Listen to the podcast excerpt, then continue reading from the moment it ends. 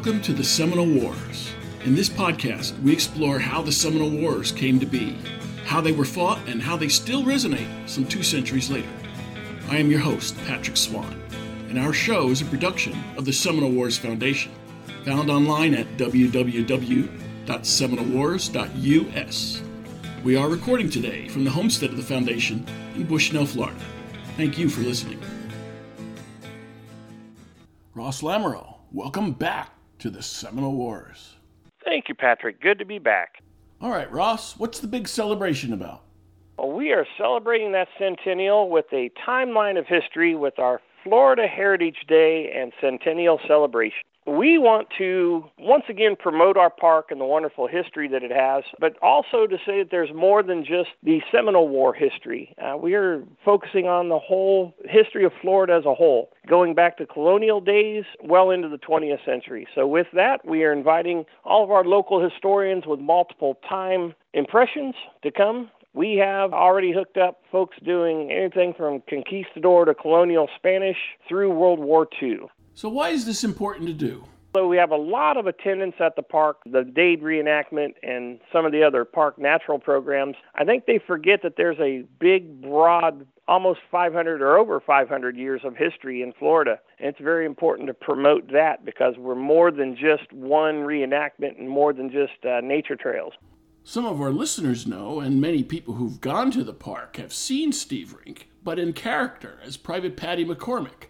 He'll actually be out there on this day with a booth, but he'll be there as Steve Rink. What does Steve have in store for visitors to this event? Steve Rink, he is one of the great people involved in this park and has been for years. Whether he was president of the Dade Battlefield Society, our support organization, or as an individual reenactor in, in our Dade Battle reenactment, Steve is a big part of the local community through uh, his ties and education as a school principal. But he recognized earlier than most of us the importance of commemorating this 100 years. So Steve has very graciously taken a bunch of time and energy to produce a booth uh, of graphics that go back to the very uh, foundation of the park in 1921, and he's become our main lead historian on this endeavor. Through his research, through his caring, uh, we are able to promote that 100 years. And I, I love Steve to begin with, but uh, when he brought up the centennial, it was a no-brainer that we needed to honor that. And he took the reins and ran with. It. He has put together an excellent display of photographs, of graphics, and that alone is worth coming out to the park to see. Um, but Steve's done great work for years, and we are just blessed to have him around. How much has the park changed in the last 100 years since Florida first acquired the land for the state? Oh, over the last 100 years, the park, it hasn't changed much as far as its physical appearance. It's always been a certain number of acres, although the last two years we were blessed to be able to acquire parts of the battlefield that were privately owned for the last few decades. But building wise, it's very iconic iron archway when you enter. Uh, there was some buildings built very early on, um, the bandstand and some of the pavilions that, um, just like anywhere, they age through the years, and those are things that we're actively working on to preserve or hope to work on as budgets come through. The interpretive center itself, the main museum-like building that you can come in and learn, that itself is undergoing some major changes here as we work on HVAC and roofing and things there. Those are all things that we're working on actively to, to continue. But as far as the park itself, the nature trails, the flora and fauna, those are, are pretty much unchanged. What's the size of Dade as compared to other parks in the system? Oh, shoot. For the park size that we have, we're one of the smaller parks in stature and acreage, but we have more programs than some of the, even the biggest parks. Uh, those programs include nature walks, bird watching, stargazing, battlefield tours, uh, both professional military tours and for the local public. We have historical talks. We have outreach programs that go out in the community and talk about the park through our citizen support organization. There is a, just a myriad of activities. Where does living history fit into all this? Sometimes the best way to focus and show the public those programs is by putting on a big historical event. And they can come and learn about the history, but then also learn about the myriad of programs that we offer at the park. What have you got projected for November 13th, the Florida Heritage Day and Dade Centennial Day at the Dade Park?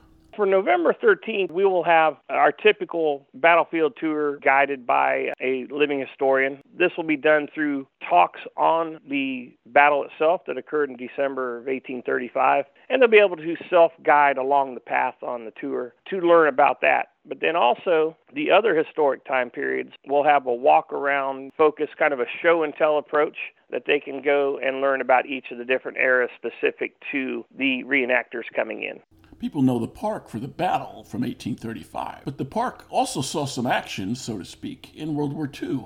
Along with the battle, and that's what it's of course known best for and why it was preserved in the first place, park was used by the U.S. government, particularly by the Army Air Corps, to bring a company of uh, men learning the new technology radar, which was kind of top secret at the time. And you also have a lot of area in between before and after with all the different things going on in the area during the Spanish American War, the embarkation of troops in Tampa, for instance, that was close by. You have history, as I said, going back over 500 years.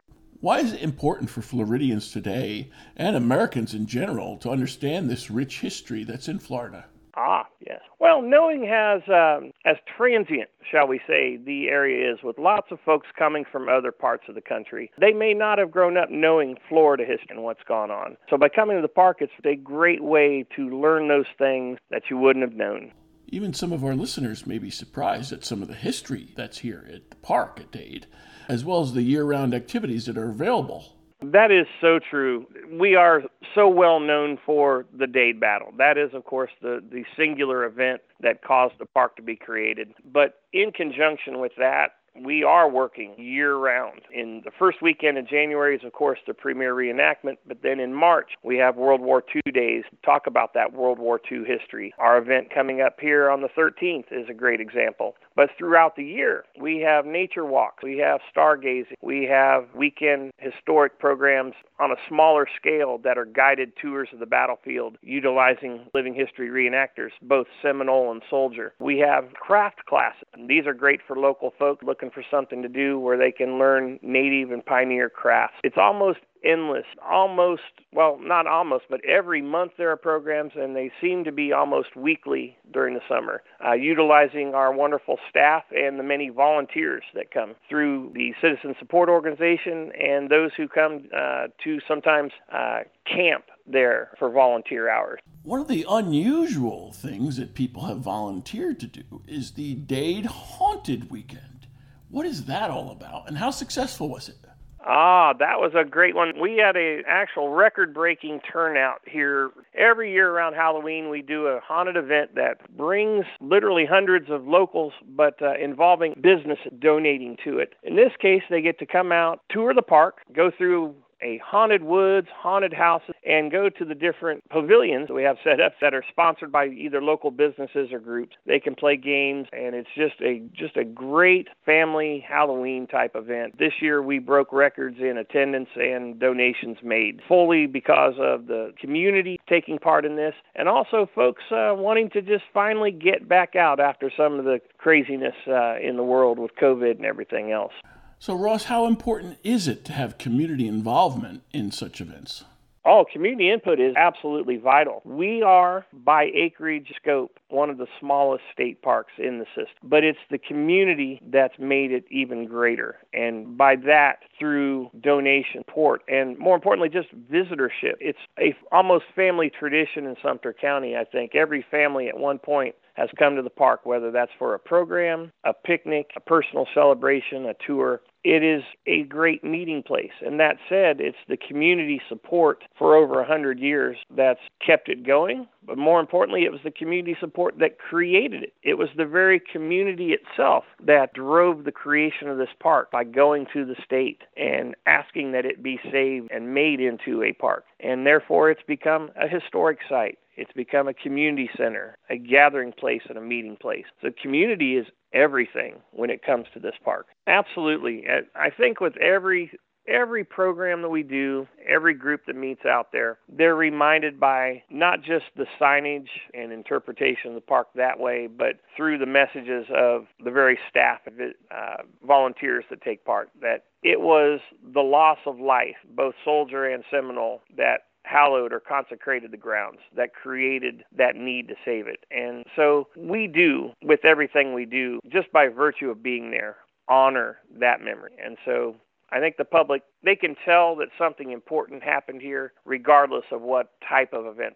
How does the society tap in to the local populace to support the park? Well, we have three main ways. One of them are locals who just know about the park that happen to live by, have perhaps been there many times, and want to help.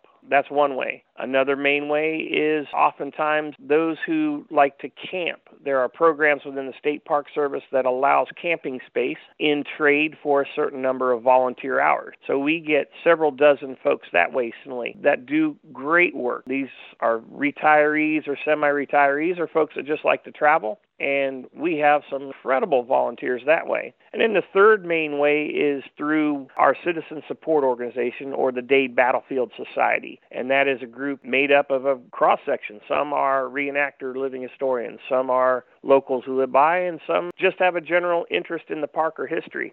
All three of those ways are the main ways that we get volunteers at the park. These are volunteers. How do you entice people besides the inherent value of, say, camping and so forth?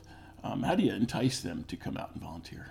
For the three different ways, the, the best enticement is the satisfaction of interpreting the park in seeing people come out in the very work itself. Now, for those that, that don't get satisfaction that way, like I said, the camper volunteers, they get a certain number of days or hours of camping sites for free. They get reduced price programs. Most of our programs are free. Some have a small fee, but by volunteering, sometimes that waives those fees uh, entirely. But honestly, I can only say for me, I get the satisfaction of knowing that the park is running with the best efficiency that it can. Do you have to pay the reenactors who come out?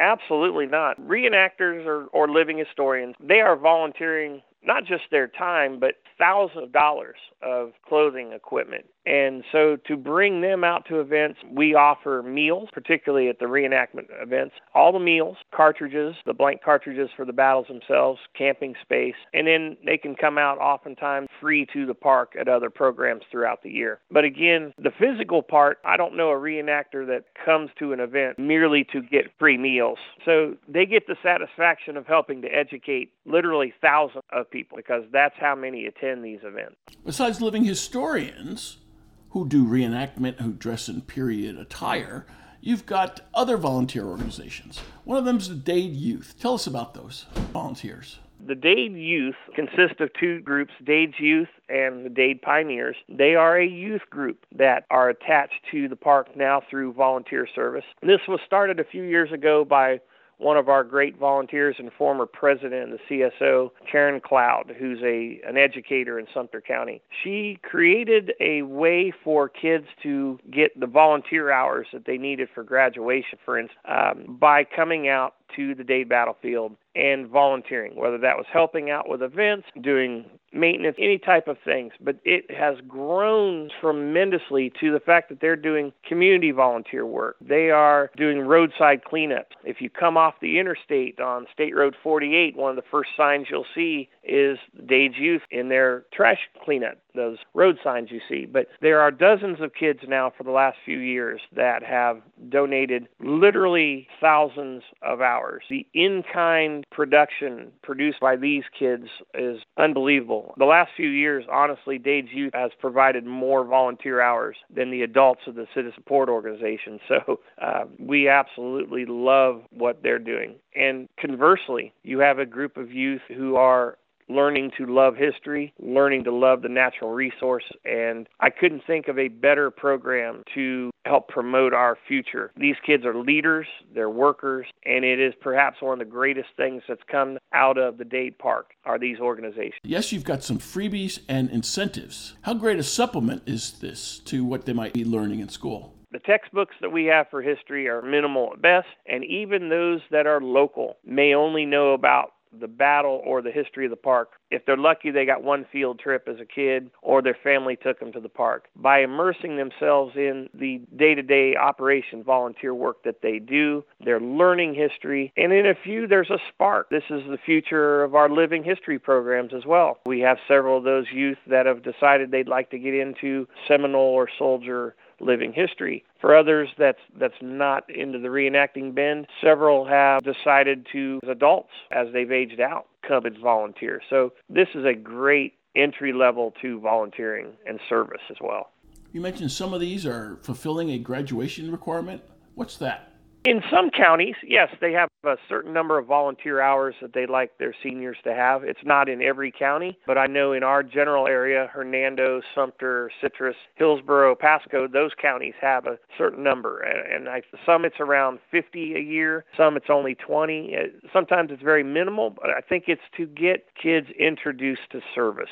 Uh, they could be doing anything from community work, the roadside cleanup, programs in the community at, at festivals and events to promote the park. Uh, at the park itself, they could be doing landscaping work, general park pickup, but then also as a reward to them, we offer multiple field trips. Uh, they have gone to St. August. They have gone to the Tampa Bay History Center. They get some very premier trips along with this. Uh, it's not all about their work for, for what they do for us. Sometimes it's about what we can do for them to reward them for that. And then there are the Boy Scouts. One Eagle Scout is part of a project put the breastwork in by the Visitor Center at the Dade Park, and they do other unsung things throughout the year. Ah, yes, uh, Boy Scouts, they very much do. Going back decades, today Boy Scouts can be seen doing anything from parking cars for some of our events to running the haunted trail at our haunted event. They have provided service to the community in the park for decades and are a very big part of what we do. They are just about every major event that we do. They've had some of their own events where they've come to learn about the battlefield, about the nature part of it. But when you think of Dade Battlefield, it's almost synonymous with the Boy Scouts in the area. Some of this volunteering will help the Boy Scouts in their skill badges or merit badges. How's that?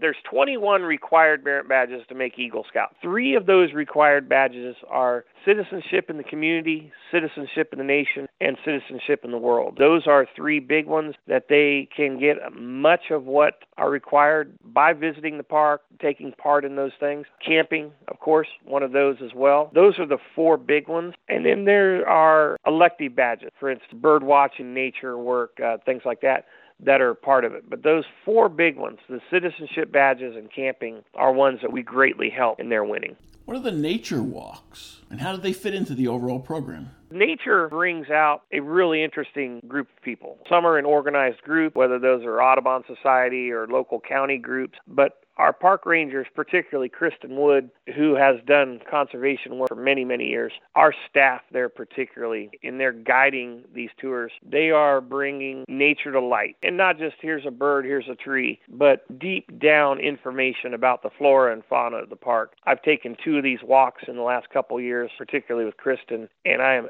amazed by the level of knowledge, absolute academic level knowledge, but presented in such an engaging and entertaining manner that whether you're six years old or 60, you're going to get something out of these tours.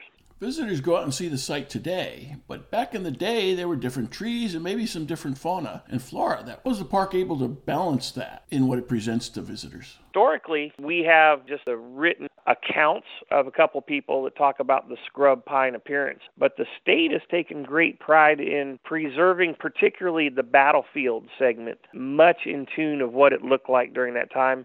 In fact, we have some interpretive signage that says that. Now, as far as the rest of the park, it has been shaped and reshaped through the decades by both man and nature. That could be lightning, that can be just the regular old Mother Nature at work, but it has vastly been shaped and changed as we've gone along. That area was rough, an upland pine forest before. Now we have all kinds of non natives and invasives that are part of the system, and that just happens through nature. Then also, the state does a very good job of trolling some of the growth of the unchecked uh, invasives particularly, whether that's in prescribed controlled burns or just the day to day work. The battlefield itself, to answer your question, is much like it appeared in its wartime appearance in 1835, but the rest of the park has changed constantly through the decades. Ross, what's your takeaway from this? I think the biggest lesson is if we don't take care of what we have now, it can go away. Whether that's man made or nature made, it, the biggest takeaway is we have to serve this. And conservation is one of the biggest parts of the mission, along with the interpretation of the history and the nature. We have to conserve, and that's what this park does a great job of promoting. And why is that important? Well, for the battle itself, to know what the natural settings were it was actually a big part of the battle itself. The cover and concealment of the natives, for instance, uh, that was how they were able to prize the army. And so to be able to physically see what a scrub pine looks like, what palmettos were looking like at the time, how easily it was for one to hide in the position that they had. It's it's key to the to the the interpretation. It's key to knowing what what they were seeing at the time physically. Mm, yes, indeed, You're, that is very true. Um, today we're unfortunately the park is surrounded by some modern things. You're going to hear the occasional automobile or truck, train going by, but because of the conservation of a large portion, you have a lot less of those intrusions. And if you pause while you're walking the Fort King Road, for instance, you can get a much better grasp of what they were feeling going into it. The battlefield itself that segment is pretty close to what it was. That's key right there. Sometimes the fact that you didn't hear anything was more important. But uh, yeah, I, I think our animal presence, birds, other animals, it's diminished because it's in a more uh, closer to an urban area, but early enough in the morning and with enough land there, yeah, you're going to hear a lot of the same sound. That's for sure. Although the battlefield may be back to original, one might be concerned about rattlesnakes and other things that may be on the trail attracted because of the original setting. Oh, it's very much prevalent in the area. I know um, within the park they try to eradicate as much of the, the poisonous stuff as we can without changing the scope of nature. We don't want to just arbitrarily remove plants because of the ecosystem, but poison ivy we try to control, poison oak, things like that, but it's there just like many other natural settings in Florida. There are snakes, there are other invasives, but where the where people walk and tread, they try to control that, but in other parts keep it closer to its real natural appearance. We leave it alone. Uh, also part of the education process that we do to help both youth and adults when they come to tour we help them identify those things. So you don't just happen to, oh, look at those cute little leaves. I think I'm going to sit down and find out later it's poison ivy. Yes. I think one of the greatest things about the park, take away the nature programs, take away the history, uh, what ultimately I'm impressed with the fact that although in acreage and staff, it's one of the smallest parks in the whole state system, the impact locally is really, really impressive. For instance, there's over 40,000 visitors a year that come, whether they're coming for the reenactments, the nature walks, but 40,000 people a year. They're bringing about $6 million in local economic impact. That is them having meals locally, getting gas if they're traveling, staying in hotels. And so, what amazes me, if you do that math, that's about $200 a person, the local impact. So it doesn't just affect the park and the state, it is local business, it is the tourism development within the county and the area. And that to me is pretty impressive. To what do you attribute this success? I think it's a testament to how great staff and volunteers are at Dade Battlefield. Not only do they love what they're doing, but they're recognized for that. Kristen Wood, who I mentioned earlier, one of the rangers there, won Ranger of the Year a couple years ago. Diane, our administrative assistant, won one of the civilian awards of the year last year. Dade's youth have been recognized by the state, and by virtue of that, Karen Cloud, their uh, organizer, was Park Volunteer of the Year a couple years ago. This is impressive that in just the last few years, three folks have won for their areas that Person of the Year in the State Park Service. That's against the 100 plus other state parks and the thousands of volunteers and staff that go. This tells you how much they love what they're doing, their level of detail, attention to detail, and the fact the state is watching and seeing what Dade Battlefield does. It's almost unprecedented, a park this small being recognized this well recently. But we're very, very proud of that. Okay, Ross, tell us the schedule of events The park's going to be open from 9 a.m. to 5 p.m. As you come in, you will note all around the area kind of a show and tell setup of uh, living historians with the different historic eras. Know that we have for sure Spanish colonial, conquistador era, of course, Seminole Wars, Civil War, Spanish American War, up to about World War II and not just the military history, but civilian history, pioneer crafts, cooking, but all throughout the park when you come in, particularly the rounded driveway around the Dade Lodge. You'll see them. They will have sponsored tours of the battlefield. They'll promote throughout the day. It's less about a hour by hour, but just come on out throughout the day. There will be something going on the entire time. I want to remind our listeners that while there's living historians and reenactors there, there won't be a battle engaged in. They need to come back in January for the Dade battle reenactment.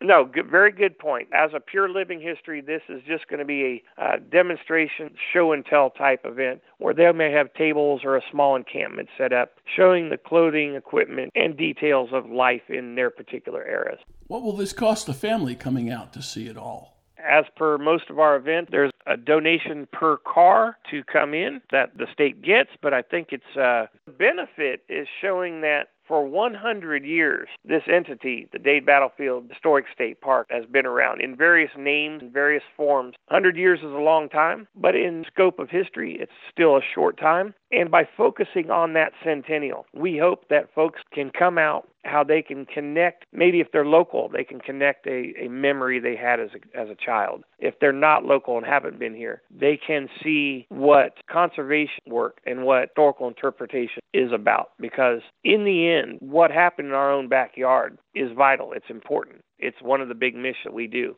And that centennial is a big mark but in my mind, it's kind of the beginning. We hope to continue on another 100 years, another 200 years. And in this day and age, the way uh, technology has taken over, the way politics have diminished history, we go above all that. We rise above that. And we want people to know that history matters. What happened in our backyard matters. And the battle that started it all, Major Dade, didn't just impact the local area, this impacted national and international history. And this park intends to be around a lot longer than 100 years to really push that and promote that. Ross Lamoureux, we'll have to leave it there. Thanks for joining us once again for the Seminole Wars.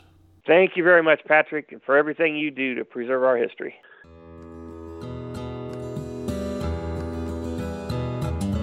If you enjoyed this show, please take a moment to like us on Facebook at Seminole Wars Foundation. Leave a review on iTunes or your favorite podcast provider. Your reviews and comments help new listeners discover us and help us keep the show going. Visit our website at www.seminolewars.us for blogs, articles, news, books, events, membership information, and how to subscribe to this podcast. We'll be back soon with a new episode of the Seminole Wars Podcast. The Seminole Wars Foundation is a 501c3 nonprofit organization dedicated to preservation, education, and publication of Seminole Wars history throughout the state of Florida. This podcast is copyrighted the Seminole Wars Foundation 2021. All rights reserved. Front bumper music, The Devil's Garden, Roast 'em, provided by kind permission of Reedy Youngman. Back bumper music, Second Seminole Win, by Jed Merrim and Ricky Pittman, courtesy of Ricky Pittman. All rights reserved.